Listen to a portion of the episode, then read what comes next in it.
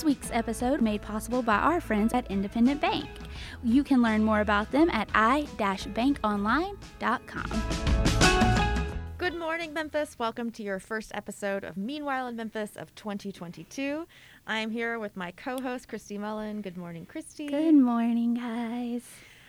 Meanwhile, Memphis is a project of New Memphis. We are a local nonprofit that is working to make Memphis magnetic for leaders, working to make sure that we're connecting folks who are making change in our community.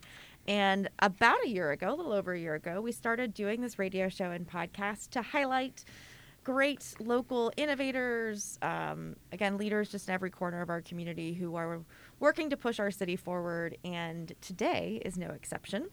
um, it's been a minute, Christy. I feel like I've not recorded uh, an episode in, I don't know, a few months. You haven't accurate? recorded in a while. We did our favorite things over the holidays. And then we've actually have had one episode. This is your first episode of 2022. Um, right? Yeah. so you were like kicking it off brand new. You probably feel like a little newborn baby deer, like you're trying to figure I out how to get your legs. I feel a little awkward here behind my microphone. it's um, like it's um, your first episode. My voice is just now coming back, guys, so you won't hear me quite be as verbose as I'm annoyingly it can be on this. The show. end of the year is a uh, challenging time at New Memphis, an exciting time. there you um, go. But it's where we're closing out the yes. year. We're planning for the next year. Um, I would like to pause and thank everybody who made a generous donation to New Memphis yes. to close out 2021. We are so grateful for you. We could not do any of our work, including create this excellent podcast content for you. Um, so I was uh, a busy bee trying to get all of that finished and then um, being a very lazy bee um, in the last two weeks of the year, taking some time off. Did you take some vacation time, Christy, at the end of the year? I did. I felt like I have a very big family who loves the holidays. And so I feel like that first week we're off. New Memphis is very generous to us guys, and we get a two week break um, during the holiday season. So I feel like that first week was a lot of going and celebrating and doing all these things and trying to be safe about it because, you know, this, this family member doesn't believe in getting vaccinated. these family members too. So you kind of have to organize mm-hmm. yourself, you know, in the right way. And so I felt like it was that. And then, of course, the second week, I got a cold, not COVID, guys, COVID negative. I somehow come down with a cold, and it lasted truly like two weeks. Like my voice has just come back. And so I feel like I rested, but rested in a way that is like that sick rest where you watch nothing but TV. Most, you know what I did? I rewatched, and this is embarrassing, and I should not admit this because I forget. Please, please, admit it. I forget I, exactly. I forget that other people can hear me and not just you, who I'm looking at. I rewatched not one, not two, but all three seasons of Laguna Beach. Okay. I do not know what that uh, is. You don't. you call yourself a millennial. Um, so I'm what they call an old millennial, Christine. Laguna Beach was a reality show that was very prime oh, in my time. Like Yes. Okay. And it was like in the same vein as when the OC was getting very popular. Um, that was an actual scripted show. And so it was just following these high schoolers from Laguna Beach, and it was like a whole thing. And then it transformed into the hills and the city and all these fun things. And like, I just couldn't have anything playing that my mind would have to actually watch and comprehend. I was like, what is the most simplest thing I can put on this TV. And I saw on TikTok, because of course I did, this girl is doing like live recaps of Laguna Beach. I was like, you know what? You haven't watched that since a good 06, 07. Let's just give that a whirl. Well, um, did it hold up? Was Laguna Beach everything that you remember you know, I think it's the nostalgia talking. but like to me, I'm just like I remember when I thought these things were like the peak of fashion or like these kids were just like the peak of coolness that I would never ever be able to achieve. And now watching it back, I'm like, oh, that's pretty dumb. That's pretty. I, I may be a little cooler. Um, but no, it was really, it was great. Like the holiday was restful. I hate that I got sick because I had, if you are me or if you know me in any capacity, which I feel like you guys are all my friends at this point because you hear me every week. Um, I have like plans that I like to try to stick to, like a loose itinerary.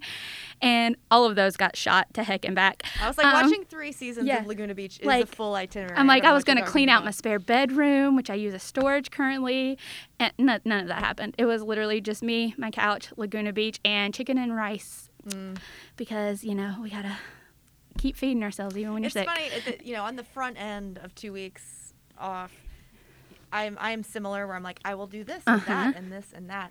and then about halfway through, I was like, I'm going to abandon all of those activities to truly just relax. And I needed it. it I feel perfect. like you had to have like you are a movie connoisseur, so I feel like you had to like This is watch the some best cool time of year because it is like all of the end of year sort of Oscar worthy contenders. It's it's been really challenging this year in, in particular. It's just hard to see stuff. So like some of the stuff that I was hearing about like from film festivals like Mhm. six, nine, twelve months ago finally were became avail- There's available. still yeah. plenty of things that aren't. But yes, I um I watched too many movies. I do not consider it like there's what I call like passive viewing, which is something like Laguna Mhm. Beach to just pardon the pun washes You just you need it. Yeah, like a it's warm reality wave, TV. yeah. some things you have to like actively engage in. So I feel like watching the movies that I got through, I was like really putting in some. I feel like you put I in some really work. Putting in some work. I'd end a day and be like, well, I feel really accomplished.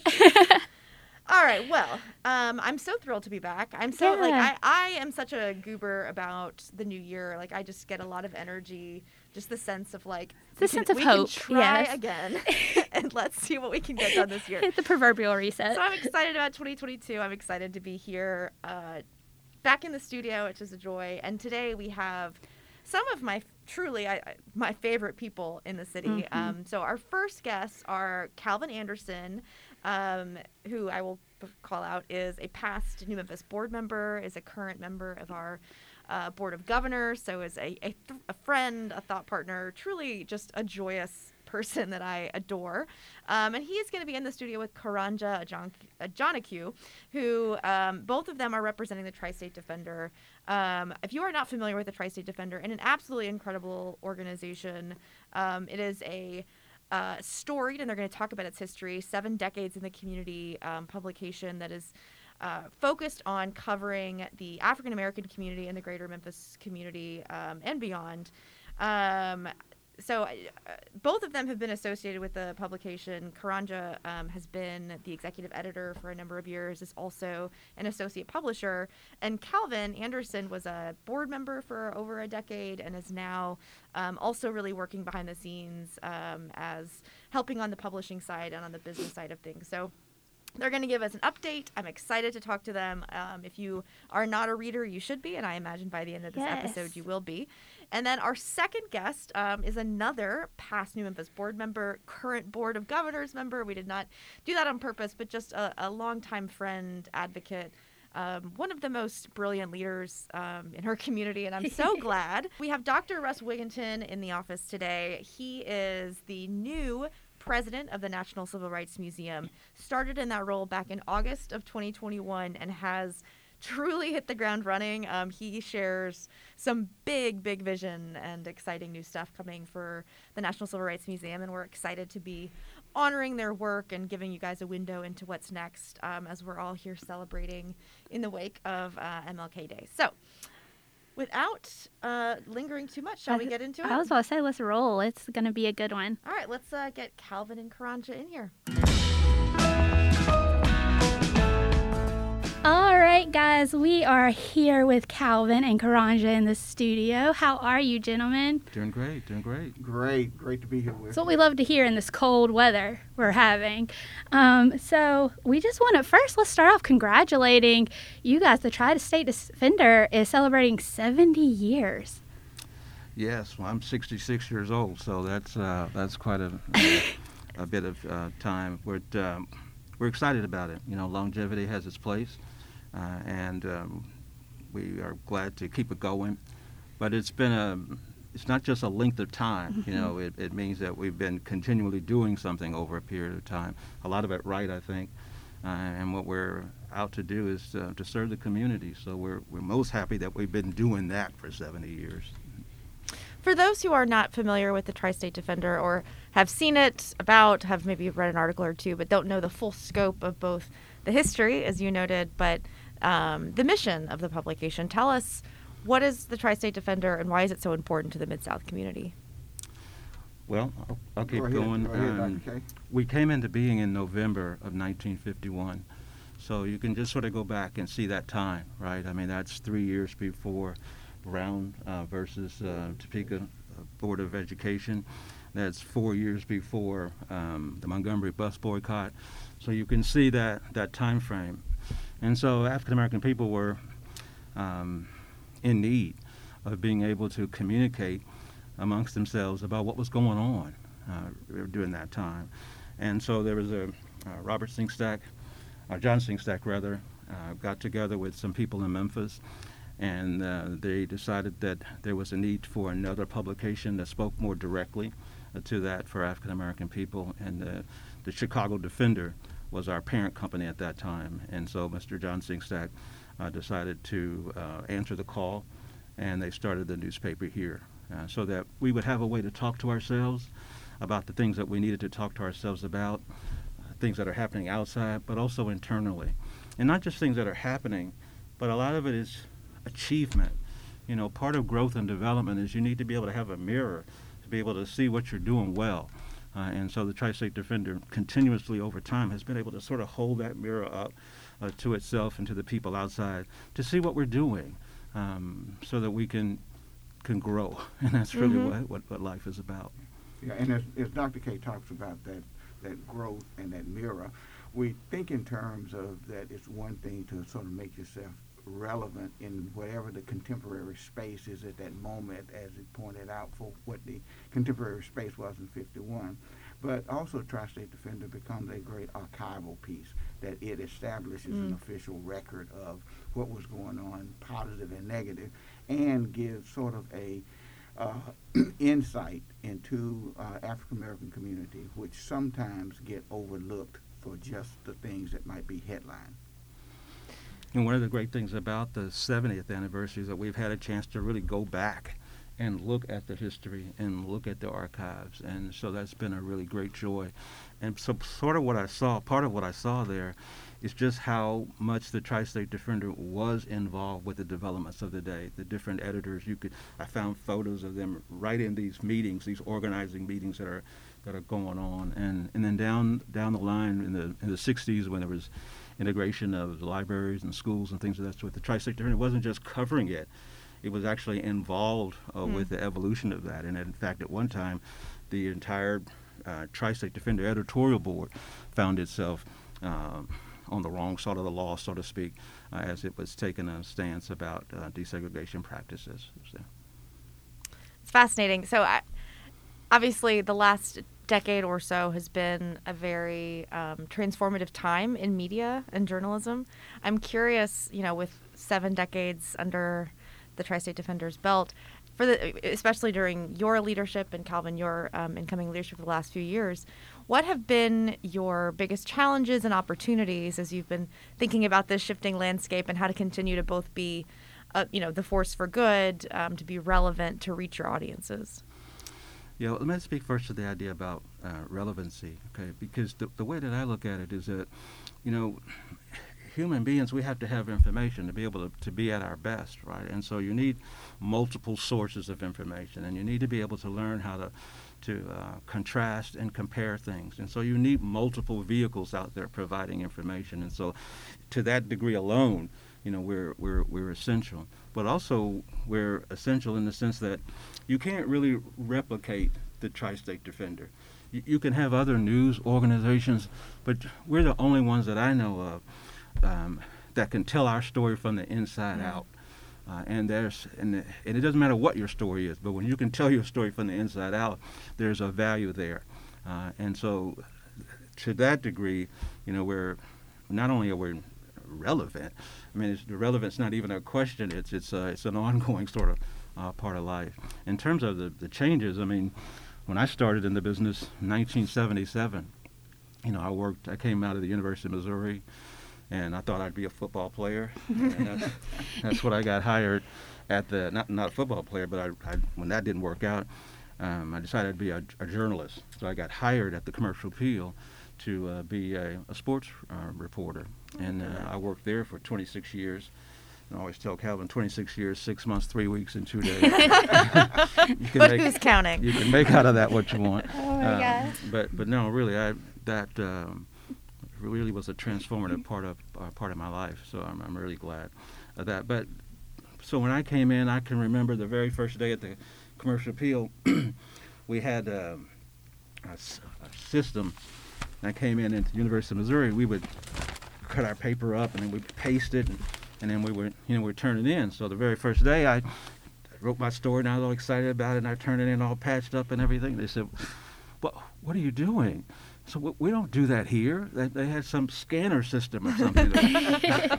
well, my point is that technology keeps changing, Mm-hmm. you know, and we have to make the adjustments to it. And, and we've been um, working hard to do that. I mean, in this day and age, you can't just be a weekly newspaper, right? I mean, you've got to be a a 24/7, seven day a week vehicle in some form, and so that's what we're doing. We work really hard in terms of our social media um, and uh, the different kinds of ways to get out the information. A lot of our people get to us primarily through Facebook 1st you know, and so we know that, and so we've had to put energy, time, resources. Thank the board of directors so much for Best Media for what they've been able to do to to put us in a position to do that. And these are trying times. I mean, a lot of papers haven't made it. They just have not been able to make the transition in terms of, um, you know, the challenges that are out there. But we've been able to do that, and I think uh, keep hitting the mark. Mhm. And Anna, you know the journalism and media game very well, having cut your teeth in the early stages within it. Uh, we've been fortunate to one have the kind of talent that Mm. is necessary, led by uh, Dr. Karanja Ajanaku and the team of journalists and photojournalists that he's assembled and managed uh, each day. We've been able to take that content and make it a weekly print, but a daily digital. And we've been able to exercise use of technology so that we're able to go online with uh, tsdmemphis.com, that we're able to be Facebook, Twitter, Instagram, uh, so that we are communicating, talking to, and engaging with the new generation of subscribers and readers of Tri-State Defender by whatever modem and mean that they utilize. Yeah, I think you guys are doing a fantastic job, and I I feel like there's a an undersung part of uh, something to celebrate in the Memphis community is that we have managed to find sort of innovative ways to to create and foster community-based news, and in a city composed as Memphis is, having a black press here feels essential. Um, and knowing that many cities our size, markets that are similar to us, no longer have those kinds of, again, kind of grassroots, local news sources. And I, you know, in addition to, as you said, having people who are here talking about not just national or global issues, but really focusing on things that are important to African Americans in the Mid South. Um, I'm curious if or how you guys collaborate with or feel like you're part of this ecosystem of other what I would call, you know, non-traditional or um, different kinds of formats and media from um, MLK 50 and the Daily Memphian, Chalkbeat, like other sort of interesting um, journalistic efforts that are trying to do that sort of grassroots reporting here in Memphis. Well, first of all, I applaud all of them and uh, Mhm. for what they're for what they're doing. And you know, there's professional uh, interplay, but I think that um, you know what we've been doing lately is looking for ways that we might uh, cross work with each other. Mhm. Um, most recently, we did some work with WKNO, Hmm. um, and I did a piece where I worked with them on interviewing Russell Wigginton, the head of that, and we Russ. did some cross work on that. And um, also, the grandson of one of our um, editors, uh, L. Alex Wilson, is now a member of the uh, Memphis Symphony Orchestra. And so, WKNO, we worked with WKNO where we did a piece that appeared both in, in the new Tri State Defender and on WKNO. So, I think that um, we saw that that was in best of, uh, uh, the best interest of both of our audiences, and I think we'll be looking for more ways that we can work um, uh, crossways. Right. And and we run features from uh, from Chalkbeat as well as from High Ground Mhm. within uh, publications. And uh, Karanja appears uh, on a frequent basis uh, with the uh, uh, with the uh, Daily Memphian uh, presentations on WKNO uh, uh, beyond the headlines. I think that one of the things that may happen um, later this year, depending upon how this whole pandemic thing works, you know, because everybody's having to make constant adjustments about that. But I was on a, a show not long ago with uh, Otis Sanford and our deputy editor, Mr. Wright, and uh, Wendy Thomas. And so we were talking, and I, I just brought back up that right before the pandemic, um, there were a group of us from the different uh, mediums had gotten together, uh, including the commercial appeal, MLK 50, myself, uh, just a number of different people. We met a couple of restaurants, and this was really Wendy's um, move. But the idea was to to create a way to start having conversations that would move us toward maybe working on some ongoing story project. They do that in other mm. cities, like in uh, Philadelphia, you know, in particular, and they'll find a particular story that they're going to focus on. Uh, and to, to some degree they share information, but they go at it from different angles. Mm-hmm. Uh, and so we we were talking about that before the pandemic hit, and then everybody everybody's trying to figure out how do you stay in business and keep going, right? So uh, I think that uh, we met not long ago on, on that WKNO show, and we talked about um, looking for the very first opportunity to see if we could um, start that conversation again. And I think that'd be good for Memphis because there are some really, some really serious ongoing issues here that uh, I think could um, benefit in terms of moving toward a solution by having uh, more of a, a, link between the different mediums. Yeah, absolutely. I, I, I know, and, under one light, you can see all of those folks as competing, but um, I feel like the winner here is the community because the more journalists we have covering local issues, the better. That's right. So, as the executive editor, tell us when you approach an issue, a, a week, a day, what kinds of stories are you guys looking for? Are you prioritizing? How do you sort of think about your editorial priorities? Yeah, so when I look at it, when I think about it, I mean, people function in terms of, you know, church, home, school, community, government, politics, and so I sort of have that that prism, and so then I'm, I'm looking you know, around that way to see what's what's going on, right? Uh, and so I have a, a bank of reporters um, that, and we have all pretty much all freelance reporters, but we've been really f- fortunate because we have a core of people that have been with us for a while, and so then I sort of know. Uh, who can do what in these different kinds of ways, and so that's that's the way that I, I go at it generally. But the the thing is that well, I told somebody the other day that we're sort of objective advocacy mm. is what what we do. We're professionals.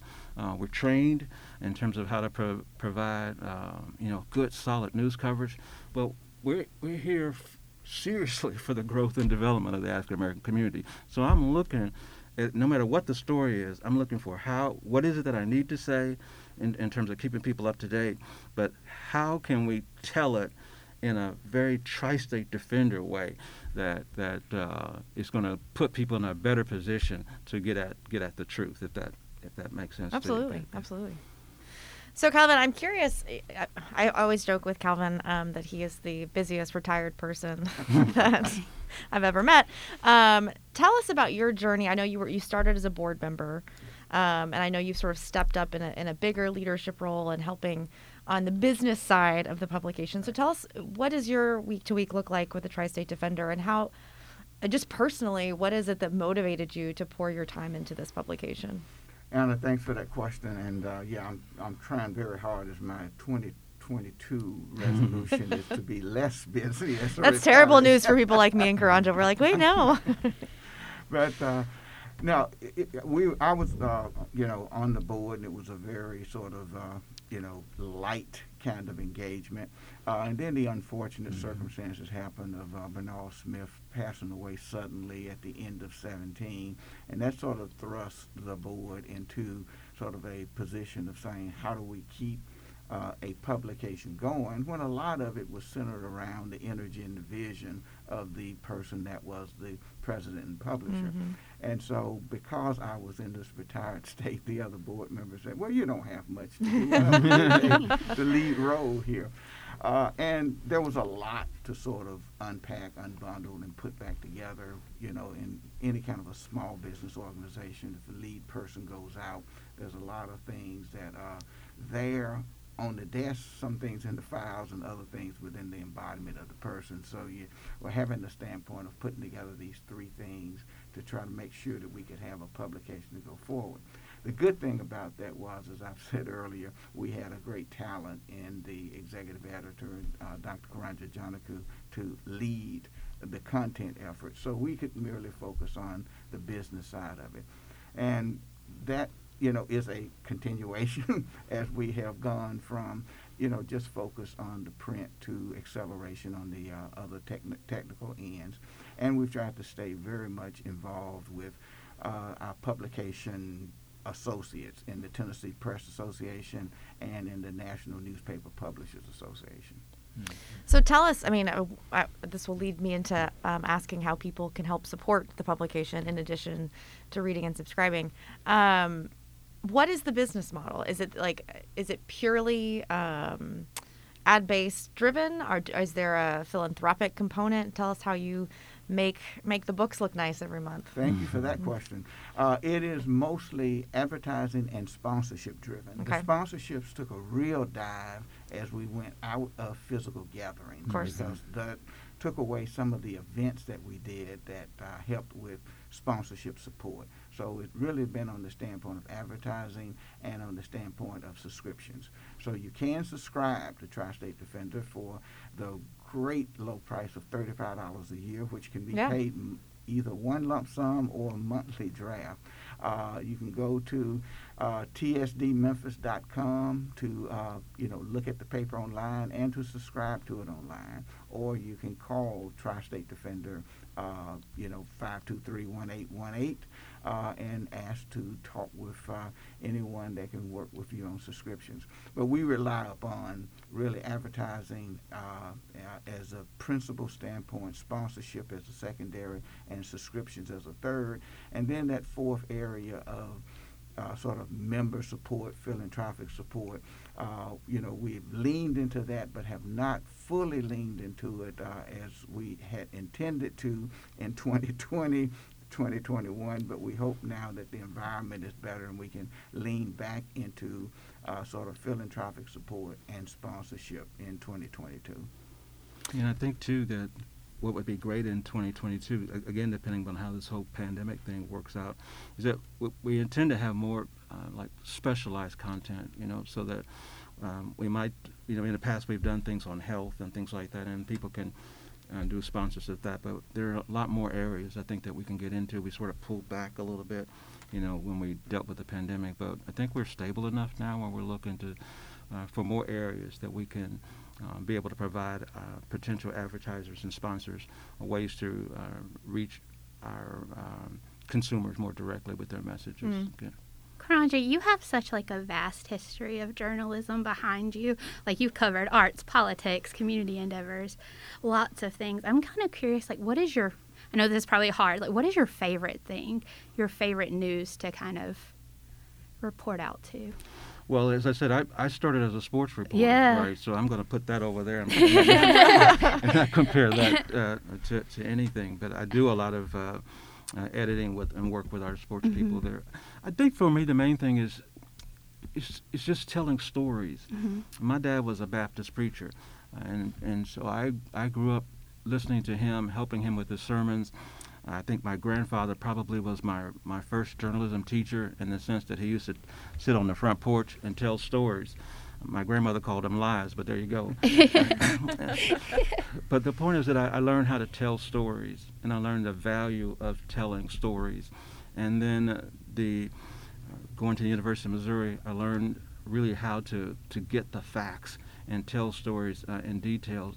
And I've been in it long enough to be able to see the value uh, of telling stories. I, I've seen people's lives change as a result of the stories that I've written. Um, sometimes I've, I've helped businesses that have uh, developed just because of things that we've done. But also, tragedy happens, uh, and how you tell that story and tell people's stories. I think that I, I remember that. I, I remember people calling and saying, "Hey, I appreciate uh, you helping me, um, helping us get through the, the grieving of a parent or this, that, and the other." And so, I think that's what sticks with me, just being able to, to tell those stories. Yes, the power that word has, right, on our communities and those who read it. Like you make great change happen in our city just by telling people's stories in an authentic way, and I think that's pretty awesome. Well, it's one of the humbling things about, to me, about journalism is because it is a, a, a change uh, agent. It's a vehicle. Mhm. And when I went to school, and I, as I said, I went to be a football player. That didn't work out. and then I, I got into campus politics. You know, the Legion of Black Collegians, and and how we're going to change the, the the quality of life for African American people. So when I come to Memphis, Um, and then eventually, I've, I've sort of found myself doing that, the, the, the two worlds. I mean, one of the early beats I had was, uh, quote, minority affairs Mm. before I grew out of that term. But um, just being able to provide uh, specific information about who we are and how we're how we're evolving uh, as people. So I think that um, I don't. know, I wouldn't want to do anything else than journalism. I, I, I thought about that many times. you know, I could have. In fact, I have retired before. I mean, I, after the, my commercial appeal time, I actually retired from them, and I, I came back. You know, to work at the Tri-State Defender. I, I love it that much. But I think that uh, we're in a we're in a great business.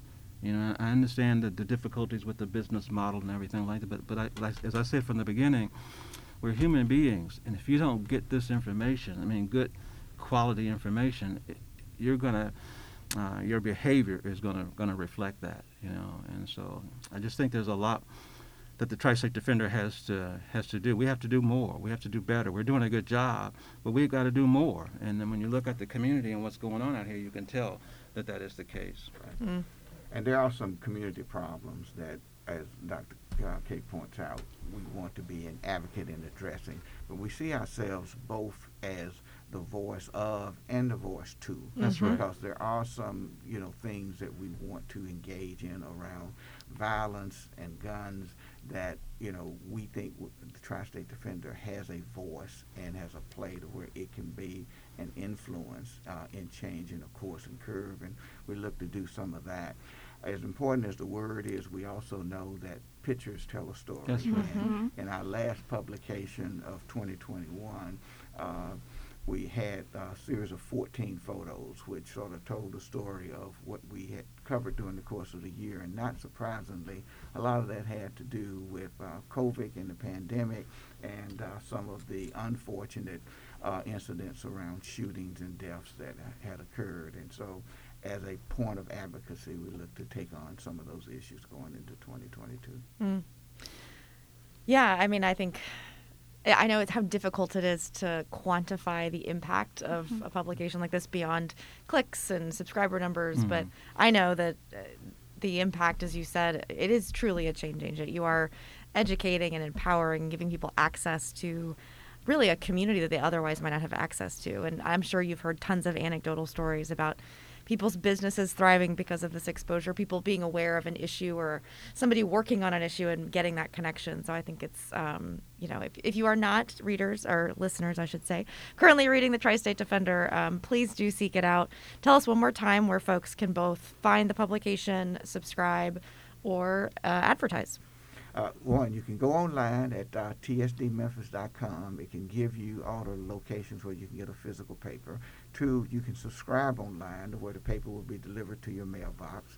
And you can subscribe online for the online version, and that can be completed uh, online as you're working with it. Or you can call 901 523 1818. I like it, old school. Well, thank you, gentlemen, so much for coming in today. Thank you for your incredible work. I'm very much looking forward to reading the 71st year of the Tri State Defender. Thank, you so much. Thank coming. you. Bye. All right, welcome, Russ. How are you? I'm great. Thanks for having me. We're very excited to have you here. You are a very important and busy man. but we are, before we jump in, I always like to start off the podcast just kind of talking a little bit about like, who are you? Give the audience an introduction to you and how, you know, you became the president of the National Civil Rights Museum. Sure. Start from birth and work Yes, your way all forward. the way. Well, I will start a little bit from my early years. I was born in Louisville, Kentucky, and um, moved to Nashville when I was in junior high school, and uh, moved to Memphis for college. I went to Rhodes. Uh, after graduating Rhodes, I worked in the corporate sector in sales and marketing for uh, about four years, four or five years, in different parts of the country. In Memphis for a little while, but I also lived in Youngstown, Ohio, and Boston. And then I went to graduate school at the University of Illinois at Urbana Champaign, where I studied African American uh, community and community history. And uh, while I was at the University of Illinois, uh, I got the opportunity to come back to Rhodes as a William Randolph Hearst Fellow while I was working on my dissertation. And that fellowship was set up to be two years. And upon completing that, I was uh, really enjoying my time back at Rhodes and in Memphis, and opportunities presented themselves at the college. So that two years has turned into 25 years. um, and 23 of those years were at Rhodes, where I taught history early in my career.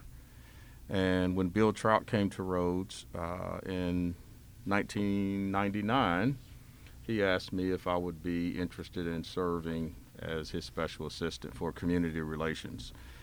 And while I had been involved in the Memphis community prior to his arrival, uh, that position really enabled me to do it in a more intentional way. And so uh, I feel like I really got to know and understand and connect with Memphis as a byproduct of my job and um, served in uh, some other roles uh, overseeing uh, career services and grants and foundations and government relations uh, over the next 15 or so years. Left Rhodes in 2019.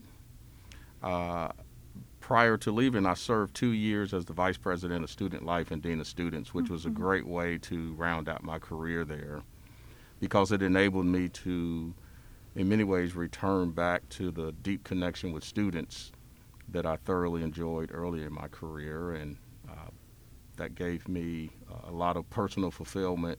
And hopefully, I contributed to uh, helping the culture at the college as it mm-hmm. relates to the, the student life aspect. Uh, I then went to the State Collaborative on Reforming Education, where I served for almost two years, uh, launching their uh, work in post secondary mm-hmm. across the state. And, and Tennessee SCORE is a research advocacy and policy organization that's based out of Nashville. Uh, and then in August of this of 2021, I got the honor mm-hmm. of beginning my service as president of the National Civil Rights Museum. How does that feel? Like, it just seems like such a cool thing, like just to casually say, like, I am the president of the National Civil Rights Museum, you know?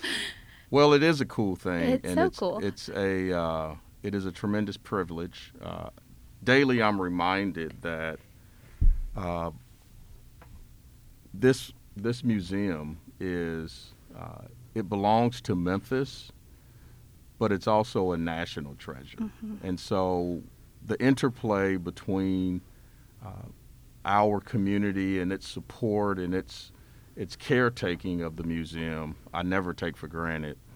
Uh, but it's also for the country and the world, and uh, we have an obligation to uh, really highlight and emphasize social justice and human rights issues and to uh, help people understand the history of that in this country.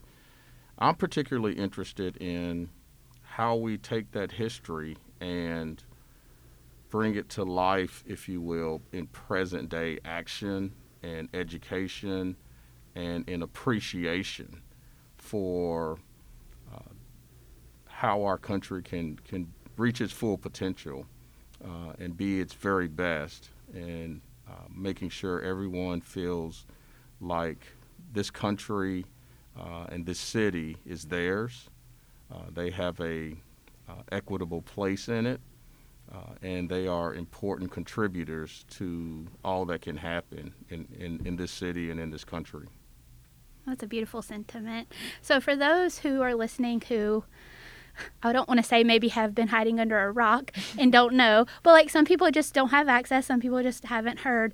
What is the National Civil Rights Museum, just to level set us? Sure. The National Civil Rights Museum, which just celebrated its 30th year in existence uh, in 2021, uh, is a is is a place, physical place, that has taken the terrible uh, death of Dr. King as its location and try to use that as a way to a place to elevate his message for nonviolence and social justice. Uh, at the same time, it's a place to that has been committed to uh, preserving for educational purposes the history of this country uh, that doesn't always get told and doesn't get told in a comprehensive way, even oftentimes when it is told. And so it's a it's an it's a tribute uh, and a, a, recognition of of so many people uh, and and the sacrifice they made to make this a more equitable uh, society. Um, and it's it, it is committed to presenting a truth and a reality of our past in a way that allows people to enter and engage in it at their discretion. Some people uh, are more familiar than others ab- about that, that narrative and that story. Uh, it should be, in my opinion, an em- emotion, emotional uh, experience. It should also be an intellectual experience. And I expect, I want every person who experiences the museum to have their head and their heart affected by the experience. And I think it's the interplay between the head and the heart that allows us to think about what we could and should do as individuals to make the world a better place. And when you have a daunting uh, responsibility like that, you have to be intentional about how you engage people, what kind of programming do you have, and where do you channel your your resources and energies. And that's what I've embarked upon in the first uh, several months of my of my tenure as president to identify and lift up those places where I think we can be uh, even more relevant in the country and in the world. I know this was a very elegant transition um, for you and for the museum because obviously you're someone with a, a deep well of experience in both um, education but also community activation and really thinking about how those things are related and knowing that what you learn can inspire you to go and do.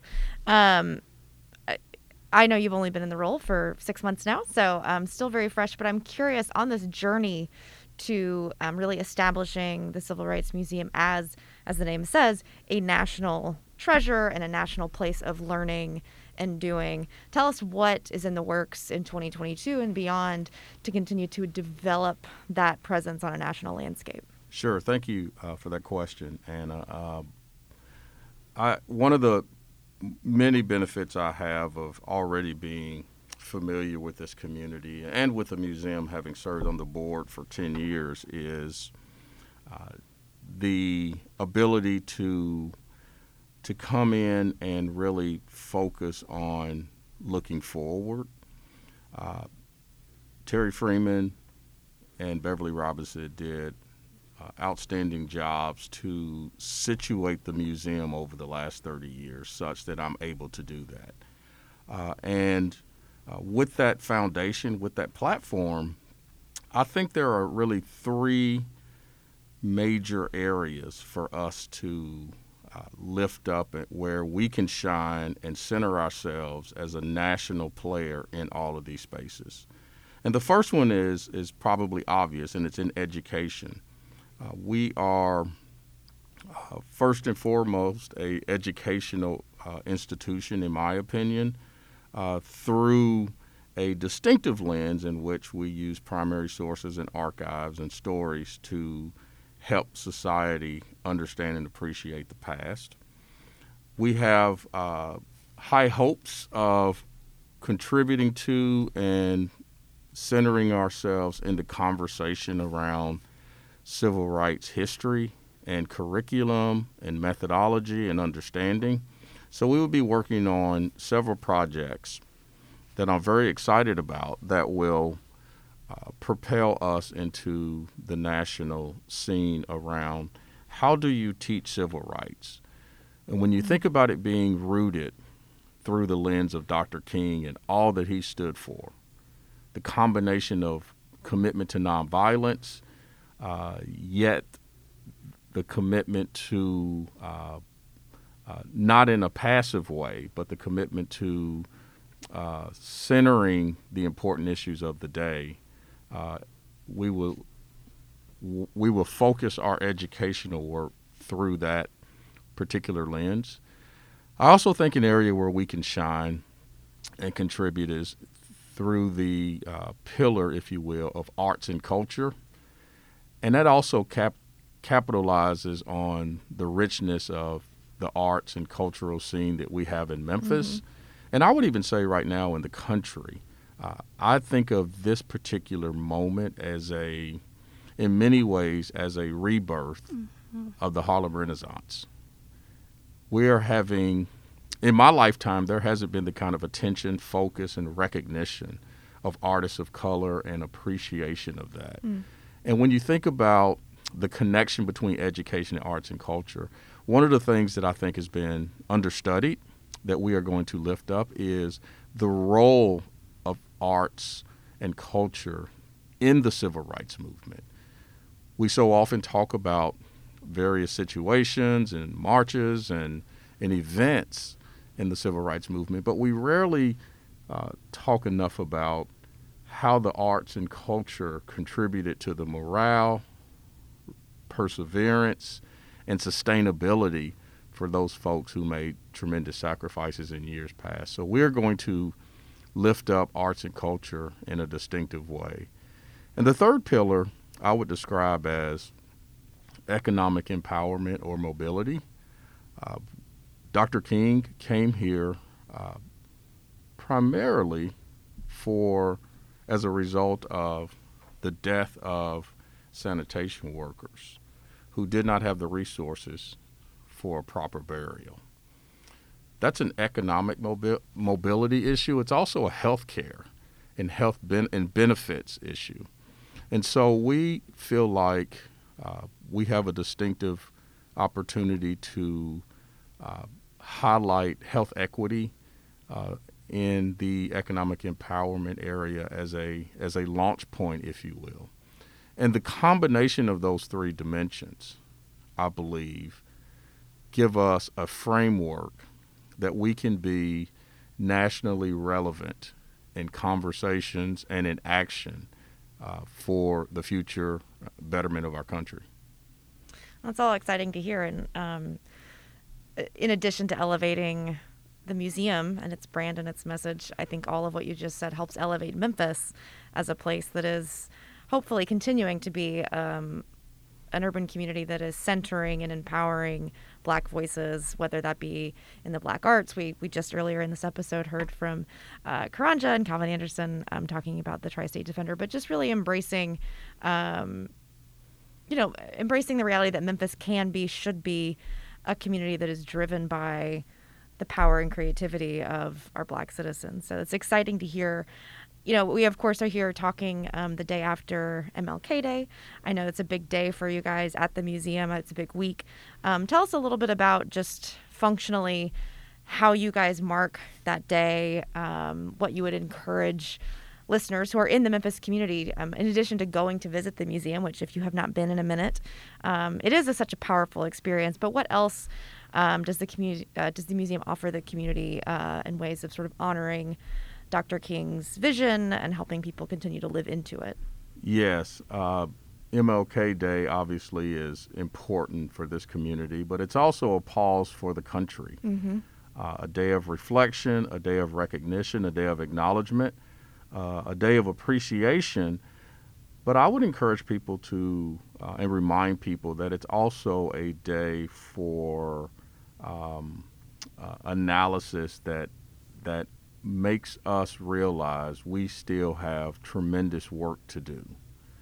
Uh, there are so many signs of progress uh, from over the last 50 years, but we're still having fundamental conversations about opportunity, about educational access, about economic disparity, about uh, the uh, the struggles that too many people have just to live a decent life. And I think Dr. King would would probably give us um, uh, some some some word would certainly give us some words of inspiration about the work that has been done, but without question challenge us to recognize that we have not done everything we need to do as a society in order to situate all people on equal footing.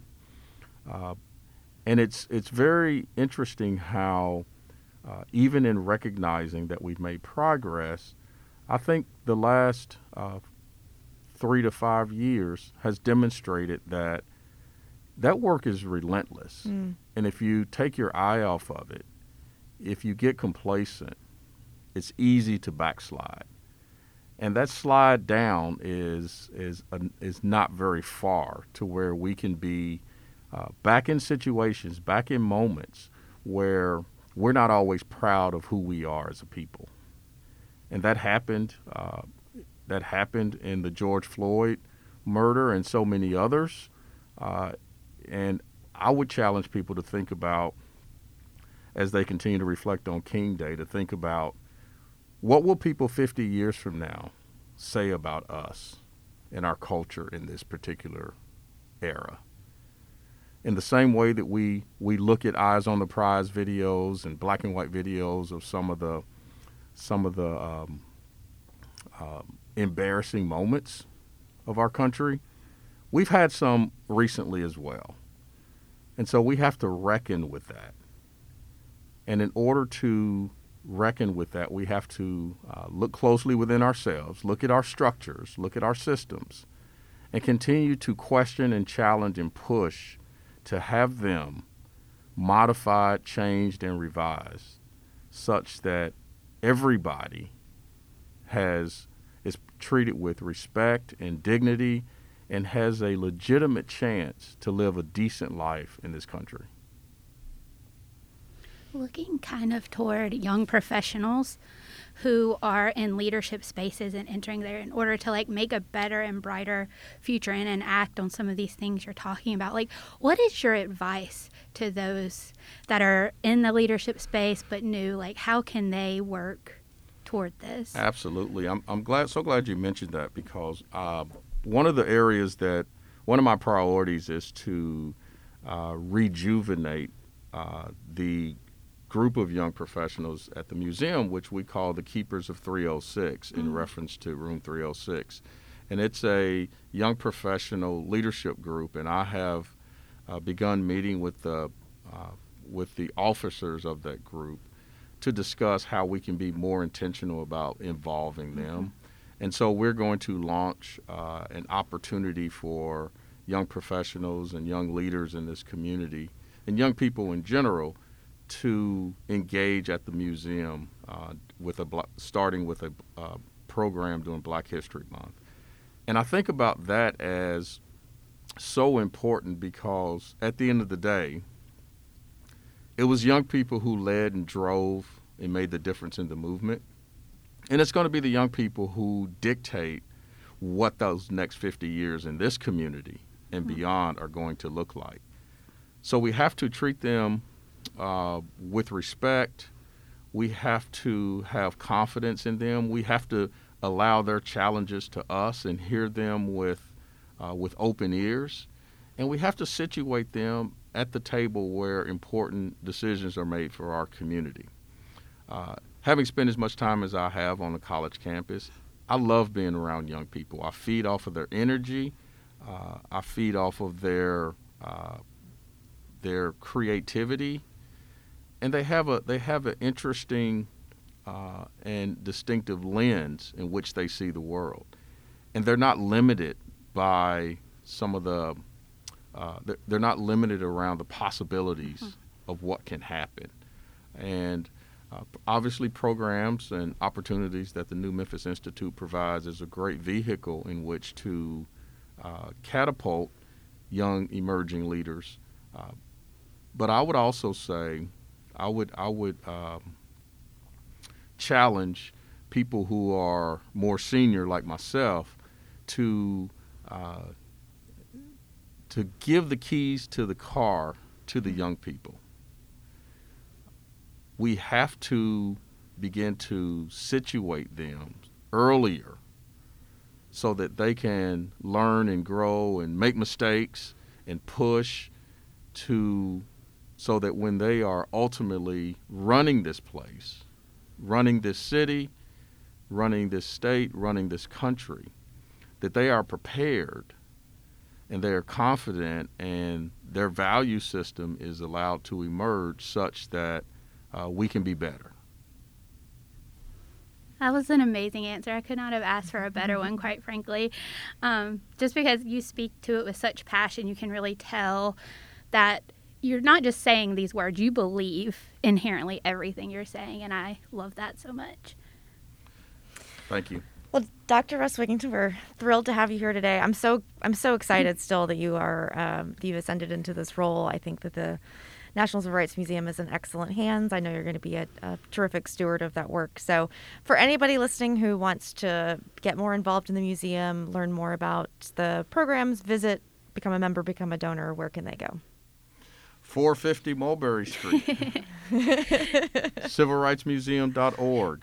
Uh, there's opportunities for people to uh, connect. We have uh, amazing employees. One of the things that um, that I even to this day talk to uh, Terri Freeman about, my my predecessor, is uh, the kind of talent, expertise, and passion that the employees at the museum have. An amazing mm-hmm. team. And and when you when you reach out, we have a we have a can-do spirit.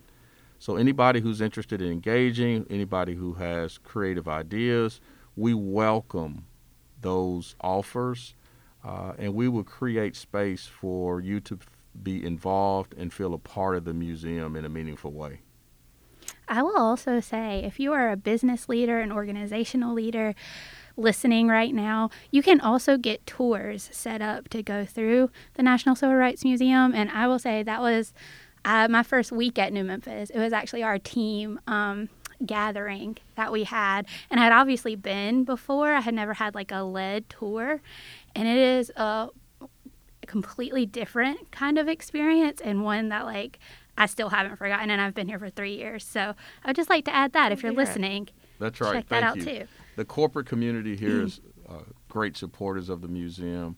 Uh, we are uh, very uh, excited about a, uh, an emerging opportunity in which we will uh, we will be engaging more intentionally corporations locally and nationally awesome. for trainings and opportunities to partner with the museum. So we've got a lot of work to do, but I couldn't be more excited and and feel more fortunate than to be in the position I'm in now. Yeah, I was about to say I agree with Anna. They're in good hands with you. Congratulations again, and best of luck in all of your amazing endeavors for this year. All right. Thank you so Thank much. you, Russ. Bye. Wraps us up for our first episode back, or I, sh- I keep saying yeah. I actually had well, it is your it is your first episode first back. episode back, and um, I'm the star of my own movie. So in my world, this is the we are all just the supporting actors. um, big thanks to our guests today and all of the exciting things that they shared. I will say, as we are kicking off a new year at New Memphis, I want to call out that this is the time of year where we start to just welcome everybody in the community to sign up, uh, apply for our leadership programs here at New Memphis.